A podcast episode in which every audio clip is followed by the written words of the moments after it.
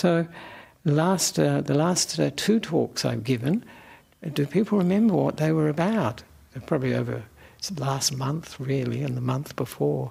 So I doubt that anybody does remember. Does anybody remember? Yeah. Hmm? Craving. That's right. That was the second noble truth. And the one before that was the first Noble Truth. So I'm doing a series. I, many years ago, I did the uh, Noble Eightfold Path series, all eight of them. So I'm doing uh, the four Noble Truths. So today, it must be the third Noble Truth. And this, of course, is uh, the really the deep end of Buddhism, isn't it? The, the, the uh, third Noble Truth is realizing the Dhamma, making the breakthrough to Dhamma. And so this is a, a very deep subject, but one that it's good to have an understanding of and to have a direction. So when our minds incline in that way, we have some information to how to proceed to develop the insight deeper and deeper. And of course, um, I've titled this talk, and uh, you'll understand it later. I'll explain it later, hopefully. And it's called You Don't Own Me. You Don't Own Me. It's the third noble truth. So it's quite an intriguing title, isn't it? I think it is. but I'll explain that later as we go along. So, the uh, third noble truth, of course, most people know this, uh, uh, most of the Buddhists will know this, and of course, I'll just read it out because then it's clear in our minds. And this is Ajahn Sujato's translation. It's a very nice translation, I think. Now, this is the noble truth of the cessation of suffering. It's the fading away and cessation of the very same craving with nothing left over, absolutely nothing left over, giving it away, letting it go, releasing it, and not adhering to it. So, this is all about craving. I think it's very interesting because we use it there in uh, the English, but if we actually say it is the giving craving away, letting craving go, releasing craving, and not adhering to craving. It's got much stronger uh, force to it. So it's really quite, it's, it's the end of craving, really, isn't it? So, and the Buddha says to us, this is to be realized. And of course, this is something that is a, um, it will depend on our practice, of course, doesn't it? If we can develop enough stillness in the mind enough clarity in the mind, where the mind is free of the negative aspects of the mind. Sometimes I call them the hindrances. Yesterday I was talking to the teens group and I called them the five distractions. These are the things that block us from actually seeing things very, very clearly, seeing things how they are. But once those um, obstructions, once those distractions are out of the way, once they've gone down, the mind is pure, the mind has come together to some degree, then we can see deeply into the nature of reality. And the nature of reality is always the same, actually. it's easy to say, but uh, um, hard to realize. And of course, the third noble truth is usually when we talk about the uh, with nothing left over, it's really talking about experiencing the breakthroughs to the Dhamma that lead to Nibbana. It's really talking about realizing Nibbana. And this, of course, is becoming fully awakened and becoming uh, an arahant, fully enlightened. And this is possible for anybody that practices the Noble Eightfold Path. Many of you probably think, no, not me. not me, I don't think so, not this lifetime. And many people say that. But of course, if we practice the Noble Eightfold Path, the Buddha said this is the results of it that we, we can achieve, can attain, we can realize, better, realize is better, um, full enlightenment, full awakening. And of course, there are two types of uh, um, beings that experience full enlightenment, two types of arahants. Those that have um, something left over, we say, and that something is usually the karma for this body and mind to continue until the, the body passes away. And then they experience what we call parinibbana. And the second type, of course, is somebody whose body and mind ceases altogether, and that's parinibbana. And of course, the Buddha before he passed away. That's what happened. The body passed away, the mind passed away, and there was uh, he wasn't reborn again. So, so, oftentimes people hear about nibbana and they think, "Oh, I don't know if I'm ready for that," because it sounds sounds like the deep end, and also it sounds like, well, what is it? You know, and everybody wants to know what this uh, nibbana is. And the Buddha was once asked by a Brahmin who said uh, to him, uh, asked him about Nibbana being directly visible. Isn't that interesting? Because many religions, uh, to realize the goal or the fruit of that religion, you have to wait until you pass away. But this is directly visible in this life, Nibbana.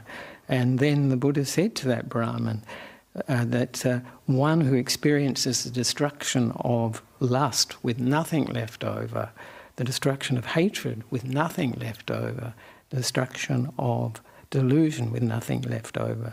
It is in this way that uh, Nibbana is directly visible, immediate, inviting one to come and see, applicable, to be personally experienced by the wise.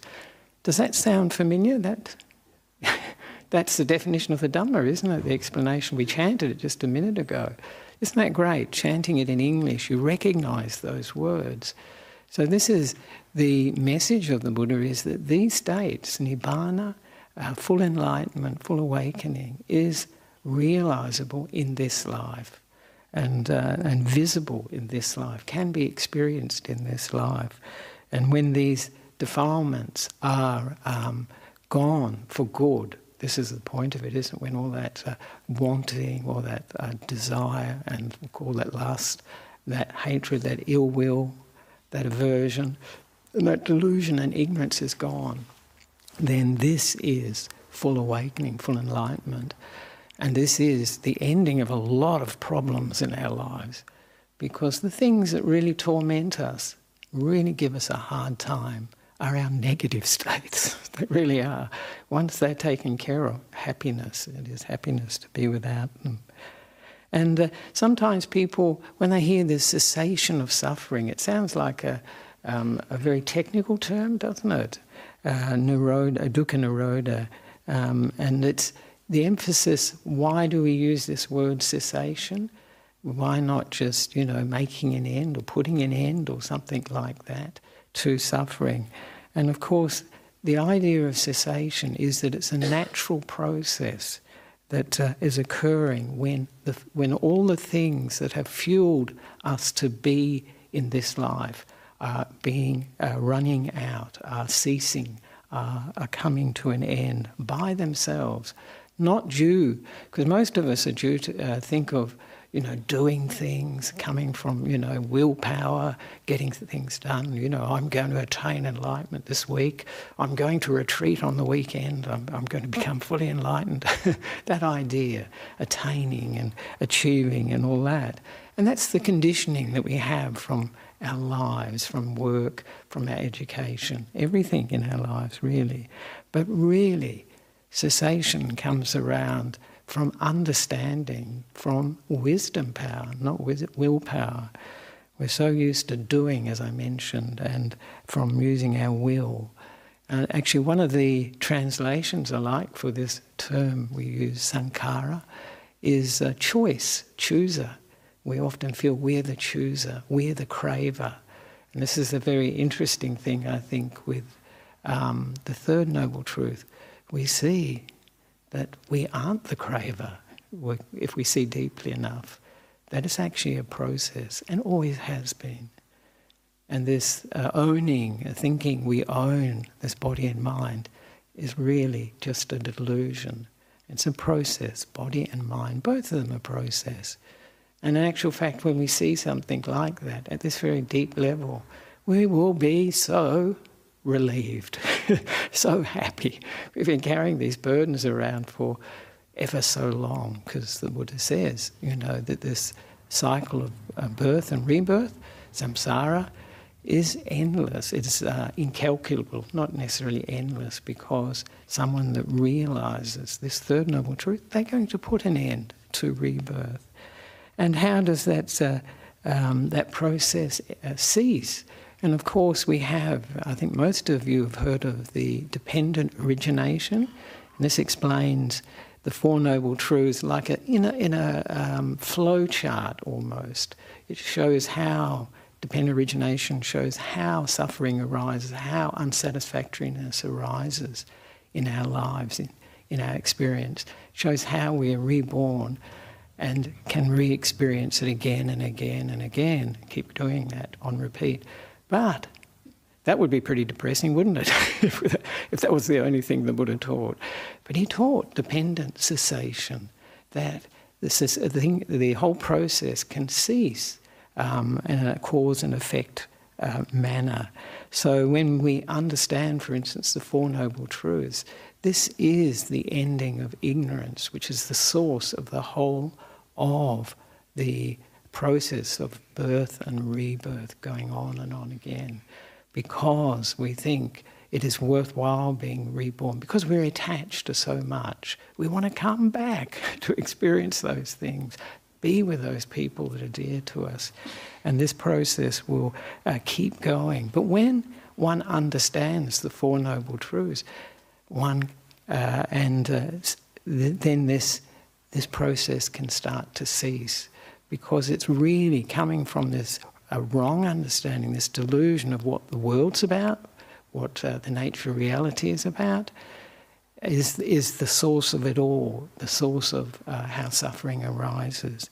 And of course, when one understands that, then the what I call intentional activities, sankharas, the way we act through body, speech, and mind, will no longer, if we've understood the nature of reality, no longer give rise to the karma that will allow us to be reborn. And then the process finishes, ceases, uh, step by step. And the, there are 12 links of uh, dependent origination, and the cessation is 12 links. But basically, once we understand what it's all about, then the process starts to unwind. Then the process starts to cease. And uh, if people think, well, that sounds a bit heavy, a bit depressing, it's not, because one of the images that the enlightened monks and the enlightened nuns mention in the uh, uh, Theragatha and the Therigatha, that's the verses of those monks and nuns, is that somebody who's realized the Dhamma, someone that has realized the Four Noble Truths, has understood dependent origination, they are like a work person waiting for their wages. Their feet are up, they're relaxed, they're ready for it. they're finished, knowing the work's done, over, and they're very happy. So, this is another definition of what Nibbana is, isn't it? Often the Buddha mentions Nibbana is the highest happiness. So, this is the process. And it's interesting because it's always in the, the uh, dependent origination, dependent cessation, pointing to the fact it's a process, not a person, not an individual. And that uh, is, is what we get caught in. And of course, it uh, is the, this uh, breakthrough to the Four Noble Truths is the first in, is the first uh, stage of awakening, isn't it? It's the stream entry when somebody understands the Four, uh, the four Noble Truths. And we remember uh, that uh, the first, who was the first person who, who uh, became a stream enterer, first stage of enlightenment? That's right, Añña Kondañña. That's it. You got it. You, I knew what you were saying. Actually, you got it right. Yeah, and he was the first uh, to actually make that breakthrough when he was listening to the the Buddha, the Lord Buddha, teaching the Dhammacakkappavattana Sutta, the turning of the wheel of Dhamma, setting in motion the wheel of Dhamma. This is the first teaching, and he got it. And the interesting thing is, because you know it's all about dukkha, isn't it? Um, the Four Noble Truths. But what is his realization? Everything that is of the nature to arise is of the nature to cease. You think, wow, what's that got to do with dukkha? and of course, it's got everything to do with dukkha as we can go into it. And of course, the Pali is yang kinchi, uh, samudaya dhammang, sabbantang, nirodha dhammanti, dhammanti. So, this is a really profound understanding of impermanence. Um, it's pointing to impermanence. It's quite interesting. I saw some of the translations. Uh, uh, Ajahn Sujato, and uh, I think also Ajahn Brahmali has too. And it's, it's something like everything that has a start has an end. I, I, thought that doesn't have as much to it as this, this sort of uh, translation that everything that is of a nature to arise, all that is of a nature to cease. That seems a much better way to, to translate it, I feel. But the, uh, the Buddha is really uh, when we everything when we say everything, he means everything. it's not just saying some things. And uh, sometimes this is something that people always looking for a loophole. Something's going to go on and on and on. And, uh, and the Buddha says uh, that uh, monks, there is no uh, form or materiality, whatever, no feelings, no perceptions, no intentional activity, sankharas, no consciousnesses, whatever that is permanent, everlasting, eternal, not subject to change, that will last as long as eternity. Everything. that is really. So, the profundity of that insight, seeing that everything can cease totally, is something that is very deep. I mean, all of us, I think everyone here says, yeah, yeah, things are impermanent, a change. I see it, you know. I see it. I look in the mirror and I see the change. I see the photos, isn't it? When we see photos of ourselves when we are young, it's very embarrassing. Sometimes parents have photos of when we were babies, isn't it? I've been in Sri Lanka and I, on these arms around, you go into a house and there's a photo of a baby and so on. And then the son or the daughter comes in, they're about 20 or 30. I don't seem embarrassed. In Sri Lanka, they like to have all the photos up on the wall, actually, or you know, in the living room. So it's quite a quite a thing. So when uh, Añña Kondañña, as you said, Venerable Añña Kondañña saw this, he became a stream enterer. He made that breakthrough. He saw it, but he hadn't realized it. So this is just the first uh, stage of enlightenment, first stage of awakening. And uh, I like, um, Ajahn Brahmali used it when he was teaching, I think it was the Four Noble Truths actually, a few years ago. And he mentions the simile of the chick. This is the chicken in an egg, you know, and it's inside the eggshell. And, and uh, when it makes the first breakthrough to insight, first breakthrough to enlightenment, it's like the claw or the, um, the beak has broken through, pierced the shell, and it's breaking out of this tiny little world that's lived in for however long eggs eggs hang around, and then breaking out to this whole world little by little, you know, and the first breakthrough can be, you know, this first insight into impermanence. And the second breakthrough can be that breakthrough to the nature of unsatisfactoriness, of dukkha, of suffering. And the third one can be breaking through to non self, anatta. So so, so this, how does this seeing impermanence then uh, lead to the cessation of that same cra- craving with nothing left over? How does seeing that uh, lead us to the, to actually finishing with craving, craving ending? And of course, when we see uh, impermanence, we actually see all the other characteristics come with it too. But the impermanence is the, the, uh, the key one. It's the one that opens the door to, to enlightenment, to awakening. But of course, when we see impermanence of everything, that includes craving. That includes that all that wanting, all those desires, all that choosing. I quite like that word choosing too, and expectation. And it can cease. It's not permanent. And when we, uh, when we see this, we, we know too that uh, craving, this craving or this desire, this wanting, is actually unsatisfactory. It leads to unsatisfactoriness. And we use these words, but experientially, I think everybody knows when we want something, when we desire something, particularly strongly, we feel we haven't got it. we feel like, yeah, in the future I'm going to get this.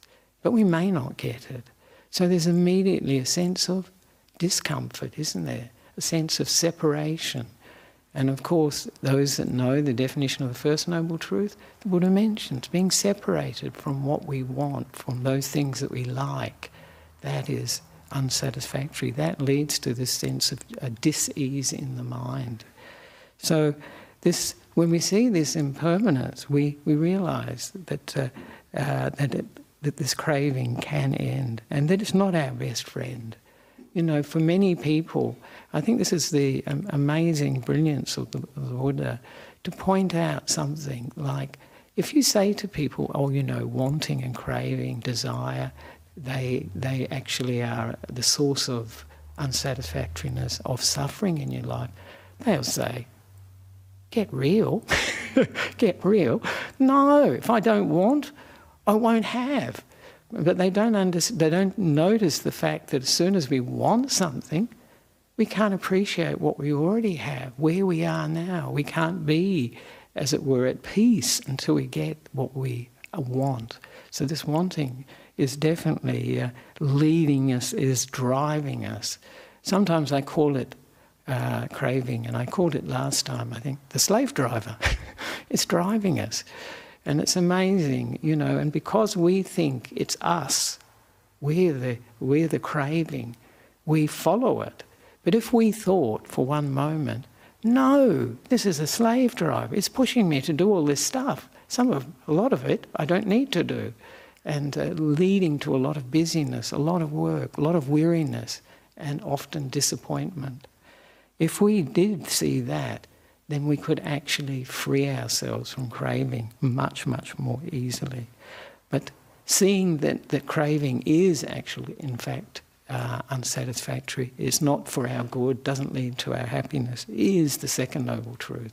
And that is to, it helps us in the second noble truth, the Lord Buddha mentions to abandon, to abandon craving, but it's not permanent. The third noble truth is that's the permanent aspect of it. And of course, when we see that uh, something is impermanent and the craving is impermanent, how about the sense of me, I, myself? is that permanent?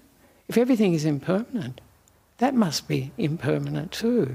And so it leads very naturally, connects very naturally to um, uh, this impermanence that whatever is impermanent is non-self. There isn't, uh, there isn't a permanent essence.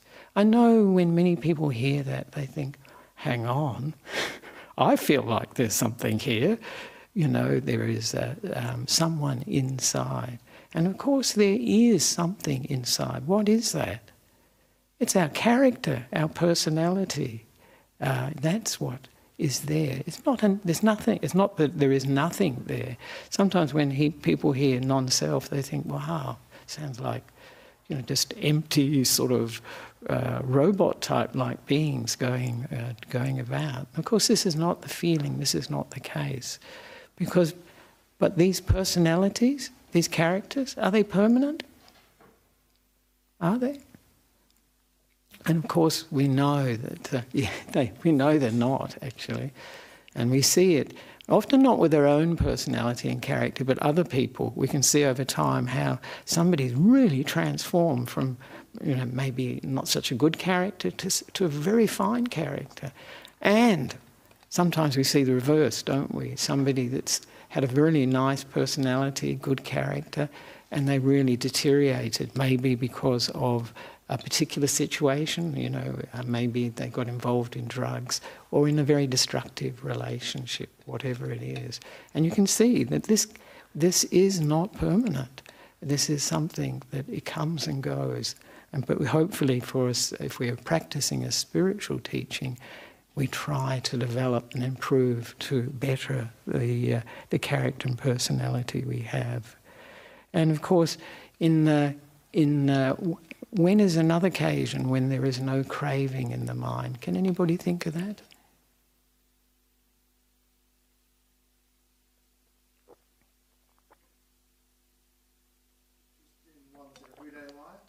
No, no, in meditation, really. Okay, in jhana? In jhana, that's the answer actually. Yeah. In jhana, there's no craving because the mind is very, very pure and that can give it the strength to see things as they are. But of course, and the, the Buddha is pointing out the relationship between these three characteristics over and over again because he says, whatever is impermanent, what's unreliable, um, unpredictable, that will lead uh, to unsatisfactoriness, that will lead to suffering, has to, because we'll, we will never be able to get things perfectly the way we want. Because this is another uh, translation I quite like for, for dukkha, is imperfect, imperfection. You know, we can get things just right for a while, but then either that they change, the conditions change, the person changes, or we change, our minds change. And therefore, this is the nature of anything that's impermanent is going to lead to this unsatisfactoriness. It will tend to do that. And then um, the Buddha always goes on that whatever is unsatisfactory, that is without a self. And that what is without a self, that is not mine, that's not me, that's not myself. And then he says, um, thus it should be seen by perfect wisdom, sammappaññāya, as it really is, who sees by perfect wisdom as it really is, their minds are not grasping, are detached from the taints, and they are liberated. So that's that's the um, that's the process of it. But I thought I'd say a little bit about those four uh, ways that we are um, uh, that uh, we let go of uh, craving, because they they point very very strongly in my mind to non-self. Even though the main breakthrough, of course, is to impermanence. And you can see that actually if one really, really understands impermanence. If, for instance, if you've got, if you think, oh, I'd love a new iPad or something like that, do people still use iPads? they probably moved on from iPads. And, uh, and if they suddenly, if they kept, came to mind, oh, oh, the last iPad, I remember it was, you know, sort of broken and it, it really deteriorated after a time and it ran down. And so this sort of fascination with getting is always with something that's perfect, that that uh, we're not seeing the impermanence of. But if we see the impermanence of something, it really reduces that craving, that desire for it. And so this, this can be very helpful um, to us. And so the significance of those terms, and as I mentioned, it's the fading away and cessation of that very same craving with nothing left over, giving it away, giving craving away, letting craving go, releasing craving, and not adhering to craving. And uh, I just mentioned that Ajahn Brahm did a whole talk on those four terms. and it's one of his most popular ones, actually. Got lots and lots of hits for that one. But somebody told me that anything on the internet that has four in it usually is, is, a, is a reason for generating hits. Isn't that interesting? What's that? I don't understand. Maybe that's why the Buddha chose Four Noble Truths. he knew the internet was coming. so people would be, be watching all these things on the Four Noble Truths. Maybe that's the reason.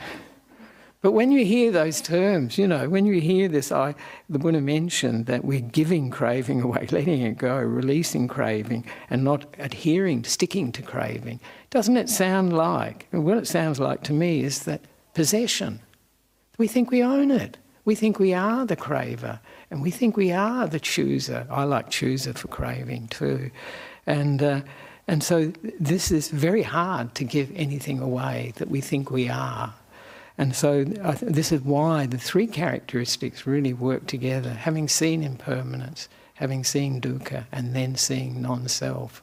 And you always, I'm sure many of you remember the, the Buddha's uh, teaching where he said to the monks, when they were in this forest, a Simsapa forest, it's a type of tree in India, and um, he uh, he, he said to them, well, was actually in the Jetavana when he said this, and he said, Monks, if someone were to come and, uh, you know, cut down the branches, take the leaves and all this away and then burn them, would you be upset and distressed and, and uh, angry?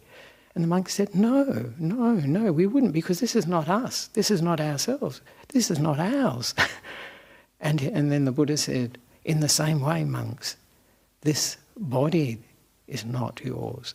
This feeling is not yours. This, these perceptions, these uh, what I called intentional activities or choosing, this, these consciousnesses, six sense consciousness, are not yours. And so this is a way when we when we see that, then we don't have to get involved with. We can let them go. It's a way of being able to let them go. Just as if you if somebody you know has had a car accident, you feel like, oh, it's terrible, that's not good. You know, their car's been damaged. Fortunately, they were okay. But if you had an accident in your car, would that be different? Very different, I think, for most people.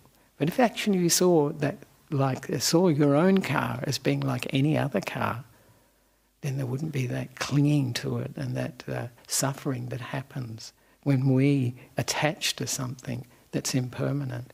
That's the basic uh, problem of life, isn't it? We're attaching to so many things that are impermanent, along with us, this body and this mind moving on all the time. So this. Um, so one of the one of the sayings that I like from Ajahn Chah, and this explains, I've got to explain the title of the talk. Ajahn Chah once said uh, that if this body could talk, it can actually, can't it? this body's talking. No, it's the mind that's talking, really, isn't it? It would be telling us all day long, you're not my owner. You know. Actually, it's telling us all the time, but it's dumber language, so we're unable to understand it. But if what it's telling us, the body is, you don't own me, you don't own me. But when, the, when you look at the Buddha's teaching, when you understand the Buddha's teaching to some degree, you know he's also saying, we don't own the mind. We can look after it, we can develop it, we can incline it towards uh, wholesome things, positive things, to development, to growth, to things that lead to happiness and well being for oneself and others. But we don't own it. And uh, um, it always, it's always interesting when you say that. People think, well, come on, hang on. But uh, I, first, uh, I think, uh, you know, it's very, very true that this body, non self, if I don't know how it runs at all, you know, how, if I, I keep saying to people, you know, if I had to run this body, you know, pump the blood, inject the hormones, uh, do this and do that, enzymes and all that, it would have died years ago. I haven't got the manual even. I haven't got a clue. And yet, each and every one of us thinks, yeah, it's my body, it's my body. And we're only concerned mainly with the outside, but if the inside's not working, it's problems too. But it's the same with our minds, and even worse. You know, people say, this is my mind, and then terrible anxiety, terrible depression, psychotic episodes, all these things. This is my mind? Interesting. is really pointing to the fact that it isn't our mind. It's like the weather. But we can work with it, and we can work with it in a skillful way, positive way, or a negative way. And this is what the Buddha is aiming, is pointing us towards. So, so this is, uh, and for those that think, you know, for instance, that well, I'm, I am the craver, I'm the one that rushes down to Chadstone and gets this and that and all those things. You know, something I saw advertised on television or in an internet ad. Um, I'm the one. If you realise, if you think of dependent origination, it's happened because we have senses, we can see, we can hear, smell, taste, and touch. Then we have a contact, we saw this ad, and then a feeling came up. Oh, nice, good you know, and then the, then the desire, wanted, oh yeah, that'd be really good. So down to Chadstone. and then we, we have to hold on to it too. That's called crave, uh, that's called uh, clinging or upadana, attachment. We have the idea, yeah, I've got to get this. because if we didn't attach to it, then we'd probably forget about it and, and, and not get it. So it's a process that's happening, and it's hard for us sometimes to focus on the fact that this is a process. But actually, people do glimpse it. You know, if, if for instance, you know, we've had a really bad day and we've, we've said things we sh- you know, to somebody, we've hurt somebody and upset somebody, we'll say about ourselves, well, I wasn't feeling very well, or, you know, um, I had some bad news, or, you know, things, I had a headache, something like that. But if somebody else does it to us, do we think like that? No, we don't think, oh, you know, there's probably some reasons, some causes for them being like that. We think, oh, that, that's them, isn't it, really? And often here, as you do, you've probably heard, too, they'll always be like that. That's what people say, oh, they'll always be like that. So, and that's, of course, uh, not the case. It is a process that's going on, a process we can work with, with wisdom, understanding, but particularly because it's a Noble Eightfold Path, with kindness, without harming, with compassion, all these good qualities, with acceptance, with understanding. So, th- this gives you some idea of uh, description of the third noble truth and the importance of all three characteristics, not just impermanence, though that's the breakthrough. Because once we see the uh, impermanence of things, that really changes everything. And it reminds me of, of a monk who was, uh, who was looking at a, um, he told me, uh, looking at this um, landscaped garden with a beautiful pond and everything, and was just looking at it. And then the mind flipped and could see weeds, could see algae growing on the lake and all these things. Just seeing that impermanence of that beautiful landscape, immediately the mind flipped and let go of hanging on to that beauty. And what do you think the result was? Happiness. Whether enlightenment is another thing, but that's, uh, that's happiness. And I'd just like to finish with a, a quote, just in case uh, you know you have some uh, negative. You think, "Wow, this was heavy," negative view about it. There's a sutta called "Be Your Own Island," and this is from Ajahn Sujato, and it's it's a nice sort of summary of the talk, really. So we should finish, and it's it's about sorrow, lamentation, pain, sadness, and distress, and it says. Sorrow, lamentation, pain, sadness, and distress are given up when you understand the impermanence of all five aspects of body and mind. They're perishing, fading away, and cessation. And we and truly seeing the, with right understanding that all these aspects, whether past or present, are impermanent, are suffering, and perishable. When these things are given up, there's no anxiety. Without anxiety, we live happily. A uh, what's a monk or a practitioner who lives happily is said to be extinguished. This is nibbana. It's the same word as nibbana in those respects. So that's very encouraging. You realize when we uh, give up this ownership, when we give up craving, um, this leads to happiness, freedom, and leads to freedom from anxiety. So it's a very, very positive thing um, that the Third Noble Truth's about. As I mentioned, had the Buddha only mentioned the first two Noble Truths, it might be a bit depressing that there is suffering, unsatisfactoriness, and there is a cause, but he didn't show us the way out. This is the way out of all of that.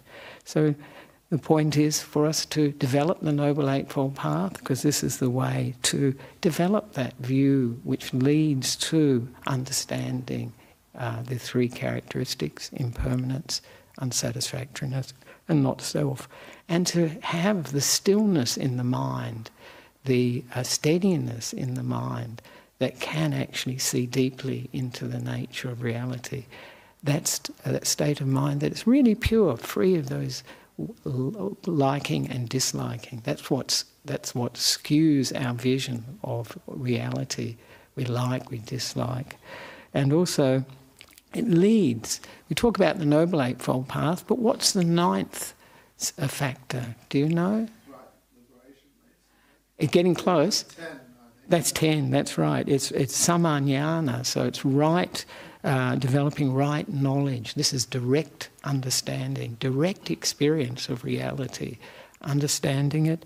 And the last one you, you got right, right liberation, sammā vimutti, you know, freeing the mind from being reborn ever again. So this is possible for all of us in this life. And uh, if you think you're not ready for it, don't worry. it's not compulsory. In Sri, in Sri Lanka, in Sri Lanka, we always see on the death notices, don't we? Say they always say uh, "Niwan sua atveva," which means may you um, attain enlightenment. They usually say "Niwan sua labeveva," another another same meaning really. May you attain enlightenment. But I often think, I don't think they want to. so it's in our own time and when we're ready, when we have suffered enough, when we have seen enough, when our wisdom's right, that will be the time that we break, make the breakthrough to the Four Noble Truths, all of them. So thank you very much for that, and sadhu. And next time, Fourth Noble Truth. so I'd like to finish there. If anyone has any comments, complaints, or uh, com- uh, or questions?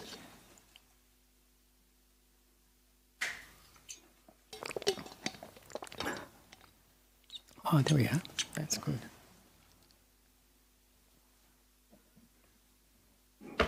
It's such a deep subject that I always always feel like, well, how's it going to go? because you don't know. But uh, you know, I think not bad, not bad. That's good. So, are there any questions on not in the in Wow, that's great. You all understood. Wish I'd. Tell me. Any online question? Uh, yes, uh, we have an online question. Yeah. I'm from Florida. Oh, hi, Florida. yeah, hi, Florida. Wrong place. I'm looking. Thank you, Ajahn, for sharing the Dharma. In daily life, do we experience the third noble truth when having momentary experience, not adhering or fading away, releasing, even if this is experience are not at the stream entering level. Mm. Yes, I think um, uh, all of our lives are teaching us about uh, the uh, nature of reality. That's the Four Noble Truths. It's about the nature of reality. And so we experience in our lives, you know, we can understand um, different uh, experiences that we have and see the Four Noble Truths in those experiences. I think this is what the person is saying, even in daily life. But it will depend on the clarity of our mind, won't it? The strength of our mind, the purity of our mind, to see it really deeply. And of course, meditation is a great aid for that. But really, if you notice um, in the um, the the verses of the enlightened monks and nuns, the Therigatha and the Theragatha, often the enlightenment experiences that monks and nuns had weren't in meditation. The mind, but the mind was ready, you know, for seeing things. They see small things, you know, like the I think it was um, Venerable Patachara, the uh, uh, one of the foremost uh, teachers of the nuns at the time of the Buddha. She saw water running downhill. We see water running downhill, but she realized, she looked at it, and that experience of seeing the water run from higher ground down to medium ground to lower ground reminded her of impermanence. She had experienced a whole, they say, pretty much a whole family dying in one day, and, uh, you know, children. So they were like the water that disappeared into the ground very soon after it started running down. Some went further, that was like her brother who passed away on the same day, and some went further, that was like her parents who were killed when there was a, a fire, I think it was, in the house. and so she saw impermanence in her everyday life. So, in that way, if our minds are prepared, if we have an understanding of anicca, dukkha, and anatta, of impermanence, non, of uh, unsatisfactoriness, and non-self, we will start to see it. We'll develop more and more the uh, vision to see it in our lives. Most people they haven't heard about it. so they're not looking for it. They're not, they're not picking it up. They are ignoring it because most people want permanent. We want permanent happiness. That's, that's uh, uh, why it's uh, impermanence makes permanent happiness impossible. we can get a bit of we can get happiness for some time, and then it will change. And everybody knows that, you know that uh, the happy forever after that you see in the movies doesn't last that long actually. Especially you see all the divorces or. And I always remember, I, I, often, I said it the other day, uh, there was a song when I was young by Linda Ronstadt, and it's obviously lovers and so on. She's saying, Did you think forever would last the whole night? and that's, that's the truth of it. And that's, this impermanence is, is, is ruining it for all of us. But people don't want to know it. Who does? They want to, they want to uh, focus on permanence, they want to focus on uh, satisfaction, uh, perfection. And, you know, anyone that seeks perfection in their life realizes how how much suffering that causes us. Incredible. It really is. And the other thing that causes so much suffering in life is taking things personally, taking things like uh, being offended by what people say and do, not reflecting. You know, basically, that's where they're coming from, really, if that's there's some cause and condition for them being like that. But when we take things very personally, then we're going to suffer too. So, in our daily life, for sure, in Florida, we can see these Four Noble Truths. There is no moment when the Four Noble Truths, when the three characteristics are not manifesting. They are there all the time. We're just not seeing them. We often we don't want to see them. So, so thank you for that question. You can, and in course, you know, one is developing. Um, very important the Buddha emphasizes that in order to see something, to experience something, to understand it, we first of all we have to have the perception of it. And so developing the perception of impermanence, of, not, of uh, dukkha, of unsatisfactoriness, and non-self, very helpful. Because then, having that perception in mind, we can use it in our daily life too, and it will be reinforced as I say, most people are not doing that. They want permanence. They want to be a big self, a big ego, and they want this sort of permanent, lasting, forever, lasting forever happiness. So thank you for that uh, from Florida. Yeah. And are there any comments or questions? Yes, yes, please. Great.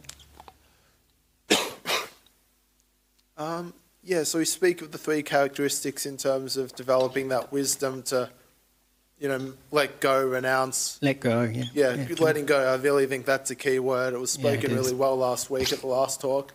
And um, yeah, I was just curious. Um, so with like contemplating the three characteristics, like say, you know, the impermanence in everyday moments, like that stream or whatever, um, how would you um, rank, uh, say, just the act of continually trying to let go consciously of like what's going through your mind? Just um, there was this good advice given, which I sort of took with me last week, just letting go of whatever's impermanent and arises just in your mind. Yeah, more or yeah. less along that sort of a thing, and yeah. um, and then yeah, that leading to cultivating stillness and um, yeah, does that rank in importance with in terms of this uh, actualizing the third noble truth, this letting go? Could you I, speak on that? I think or? this is yes. I think this is very much what they were talking about in a way. You know, is yes, that's the that is the whole point. You're quite right. You know, these three characteristics of impermanence, um, uh, unsatisfactoriness, and non-self, they le- enable us to let go um, in um,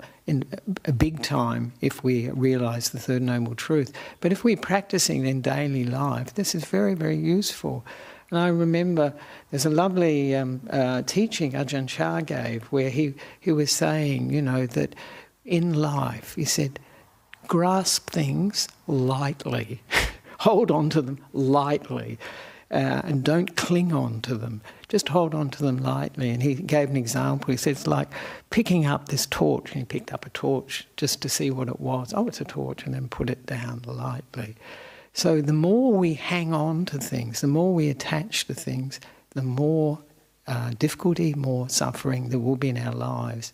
So if we practice uh, letting go, and it's got to come from within, actually, it's got to come from wisdom too, not necessarily. Sometimes uh, if we force it, not good, but if it comes more naturally, you know, from just understanding, yeah, you can't hang on.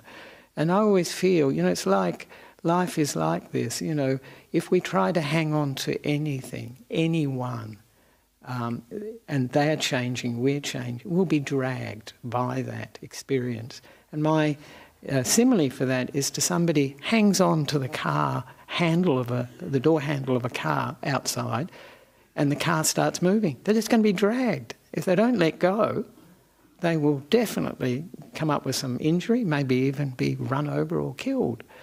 And it's, it's the same in life. What really enables us to let go is just seeing that this is not, um, uh, this is not leading to our happiness and well-being. It's actually suffering. that makes it much, much easier. So that wisdom power. But inclining the mind towards letting go is very, very, uh, very, really, really good. You know, um, and letting go, that can be from the level of simplicity, can't it? You know, living a simple life, letting go of wanting so much in our lives, letting go of thinking that if I get these things, it will make me happy. Um, and uh, so, the, yes, letting go, practicing it in our lives, very, um, very useful, but driven by the impermanence, uh, the understanding of impermanence. You know, because if we, if we, you know, if we go to a shop and we see something, and we think, yeah, I can just see it like, you know, worn out, this shirt or these, uh, this dress or whatever. Uh, we can see, you know, think, wow, yeah, see it ending up um, being donated to charity or something, because then we can, you know, let go. When we see impermanence in things, it's much easier. It's a bit difficult when you're in the store and it's all shiny and glossy and looks all brand new and it's going to be like that forever. Sometimes it's immediately broken uh, when it gets out of the shop, but especially if you've got kids, it can happen very quickly. So, yeah, I think that's. Uh, it is, it is. It is the opposite of um, attaching, really, isn't it? It's the grasping that the um, Ajahn Chah was talking about, which really holds on to things that are changing and, and we're changing as well. Just to do it lightly, just to use, we, we need to a certain extent to hold on to things very, very lightly, not to own them. This is what the, uh, for me, is what the, the problem is. We're owning things that we don't really own, taking responsibility for things we're not really responsible for. And uh, when we actually see through those, through, see through that, then we feel much lighter, we feel happy, we feel unburdened, we feel relieved. So that is all letting go. But you're right, key is letting go. And that's what these uh, four um, ways of, of uh, giving up craving are about letting go. And Ajahn Brahm gives that very nice talk about them. Uh, really old talk, but it's, it's a really good talk. I remember it very well. So it's a, a great talk. So letting go. Four ways of, it's got four in it. That's it. And the magic word, letting go is always good, isn't it? People, people, uh, yeah.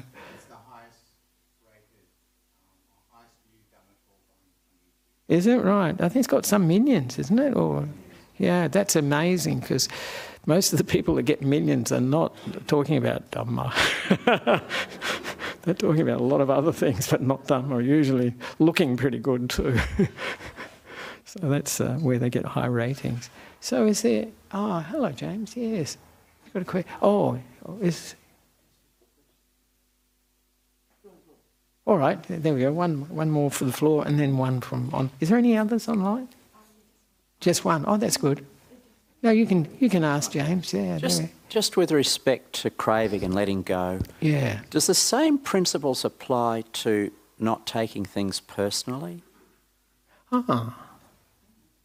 Like. Yeah. Like sometimes it's when you're confronted by something and Yeah. someone or Yeah. an event. It's like, Yeah. oh, am I responsible for that? Or like. Yeah. So how do you Do you have any recommendations on how not to take things personally? Is my oh, question. Right. Yeah, no, that's a very good question. I think a whole whole Dhamma talk actually. Yeah, I notice it's, it's quite interesting. I think there's, uh, I, I, see it with myself and other people too. They say there are two types of people, don't they? They have that idea of the introvert and the extrovert. And I notice, because I'm more introverted, believe it or not, that in a situation something happens. And I think, oh, what did I do? You know, I immediately default to that. You know, what have I done? What have I said? You know, somebody's in a bad mood or whatever. Extrovert, opposite. They say, that's their problem, isn't it?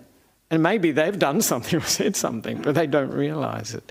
So this is uh, dealing with um, uh, taking things, not taking things personally, is really important. Actually, realising that um, a lot of what we experience are just triggers. You know, they're triggers. They trigger the emotions within us, and the same for other people too. So, in that way, we, can, we don't necessarily, if we can see it as a process, we can see the causes and conditions for things, we don't take it so personally. That's why uh, the Buddha taught dependent origination, isn't it? And dependent cessation. A whole chain of causes and effects that explain how um, suffering arises and how it finishes, how it ceases by itself. So when we understand the causes and conditions, then we don't take it so personally.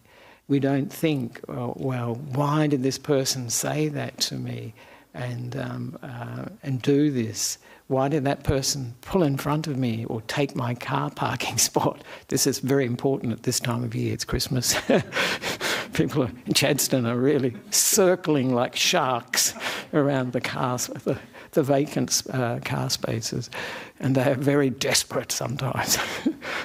so, uh, yeah, so this is part of how we can do it, seeing the process, seeing the causes behind it, you know, and, and also I always liked what uh, Ajahn Jagaro said, giving people the benefit of the doubt. You know, somebody says something awful or does something awful, just think, wow, there must be, you know, maybe they're having a bad day, a bad hair day, or they, you know, some had some bad news. And that is actually looking at life in a more realistic way. When we look at everything being focused on I or me, that's quite unrealistic actually, because the world is not really concerned that much about I and me and this this this person as, as such. Um, so it's that can help us when we see pro, that it's a process, and um, and therefore we can step back and not own things that we don't need to own. They're not really ours. We, you know, being, and we see the results of um, the reactions too. Is it leading to to good states of mind or not? And then step away from those that are, are leading to negative states of mind where possible to understand them. Because understanding is what changes everything. It really does. so thank you for that, James. And one more question and that's it, I think. Thank, Thank you, Ajahn. We have another online question. Oh, good. What is meant by neutral feelings? What will neutral feelings affect the mind? Oh, is it important to know the neutral feelings? Yeah, right. This is uh, this is uh, the aspect of the mind which is um, about feelings. This is Vedana. And there's three types of uh, feeling pleasant feeling, unpleasant feeling, and neutral feeling. And they're connected with the body and the mind. So that makes six, doesn't it, really? And also they're connected with all the senses too. So feeling generated by sight, sound, smell, taste, touch, and the mind. so six of them. So this person's asking about the neutral feeling. And the neutral feeling is something that is, uh, people when they hear this, when I first heard it, I thought, well, what's this neutral feeling? You know, is it sort of like neutral on a car? You know, when you, you're going through the gears and you just go to neutral. you don't go first gear and then second gear and so on, but you're, you're in neutral a lot of time. But actual fact, it's, it's the sort of uh, experience when we think, uh, if you ask somebody, what are you feeling now? Often people will say this actually. What do they say? Nothing. Nothing. That's neutral feeling. And for most people, what do we do? We ignore it. We think, wow, it's boring, isn't it, really? We want, we want something a bit exciting or interesting, dramatic. We want something that uh, really presses our buttons, or, you know, gets us uh, involved and stimulated. But in actual fact, for someone who really understands neutral feeling, it can be quite a pleasant experience because it's not unpleasant. And when we see that it's quite a peaceful state of mind, you know, uh, feeling, when we have uh, neutral feeling, uh, it's quite peaceful. And so for meditators, it can be quite a nice place to hang out because in our lives we are really um, running after pleasant feeling in every shape and form. You know, sight, smells, taste, touch, and um, mental experience. We want pleasant experience and and in the body, of course. And uh, in the other side is we want to avoid any unpleasant feeling, especially pain in the body, but also pain in the mind. And this Vedana, these feelings, people may think, oh, this sounds a bit academic, but in actual fact, it's running our lives, it's driving us. Pleasant feeling, running after it. This is what fuels craving, isn't it? Isn't it? Feeling is fueling craving. We get a, we, we see something, hear something, smell something, taste something, uh, touch something, or think about something, and we want it. and so uh, we run after that to satisfy that pleasant feeling. And at the same time, running away from the uh, unpleasant or painful feeling, especially in the body, but in the mind. And when people really experience unpleasant uh, feeling in the mind, what do they do? When it gets really extreme, suicide. You know, they just want to be out of here. And yet, we, we, we, we fail to realize often we're driven by this feeling. So, this neutral feeling is great. It's not dragging us this way or that way. It's a peaceful place where we can hang out and we can have some rest. Have some tea, exactly. have some tea. It's, it's about that time. Uh, no, that's, that's happening soon because we have a shared lunch after this. So it is actually a neutral feeling from a meditator's point of view and from somebody who understands the nature of, uh, understands something about the Dhamma. It can be a very, very a fine thing to, to develop. And for instance, you know, we spend a lot of our times waiting to do things, don't we? Going to doctor's appointments, being on the train, being on the bus, all this sort of thing. These waiting times are actually usually sort of neutral, really, nothing happening. But it's a good time just to be with ourselves. You know, it's a good time to, in a sense, to develop a meditation, just to be in the present moment and don't have any, you know, we haven't arrived. We, we're just waiting for the doctor or the dentist. We haven't got to our destination. And so we can just be in that neutral eh, feeling, uh, well, in between moments. This is what Ajahn Brahm calls them, in between moments. So this Vedana is incredibly important. It's driving our lives, running our lives, and uh, not. Uh, Ayya Khema always used to mention this. She said, you know, it's what lead, it drives everyone's life, even people that, you know, are incredibly rational, logical, and so on. Feeling still runs them. They're running on their feelings. Everyone is running on feelings. And we don't realize that we are slaves to the feelings. I mentioned we're slaves to craving, but actually the lead up to that is slaves to feeling. That's what generates the craving and somebody that understands feeling as just these uh, pleasant feelings, neutral feelings, and unpleasant feelings arising and passing away, they're not going to, uh, if they understand it fully, they're not going to crave in relation to those feelings, not going to think, wow, I've got to get this. That's great. More of this. Oh, must have more of this uh, food. Must have more of this type of movie or video. They won't. They won't do that because they've understood. But we, we usually uh, follow it, follow our feelings very much, driven by those feelings. So, thank you for that question about Vedana, because that's a that's a big part of. Have you heard of Satipatthana, the four focuses of of mindfulness? And that's a very very important one. It's the one that uh, Venerable Sariputta, the foremost in wisdom of the uh, Buddha's disciples, what he made his breakthrough was contemplating Vedana, contemplating these feelings, and and liberating himself from them. So, thank you very much for that. And I think that's it. So now, for those who wish to, we can pay respects to Buddha, Dhamma, and Sangha to finish off. And please come over for a uh, for the lunch, shared lunch. And next weekend, of course, Christmas, and uh, there will be that program running from Christmas Day, and as you mentioned, Adrian, Monday and Tuesday. And so you're welcome to join in uh, for that program. So I wish you a very good Christmas, and I hope that next year, 2023, is much, much better. right.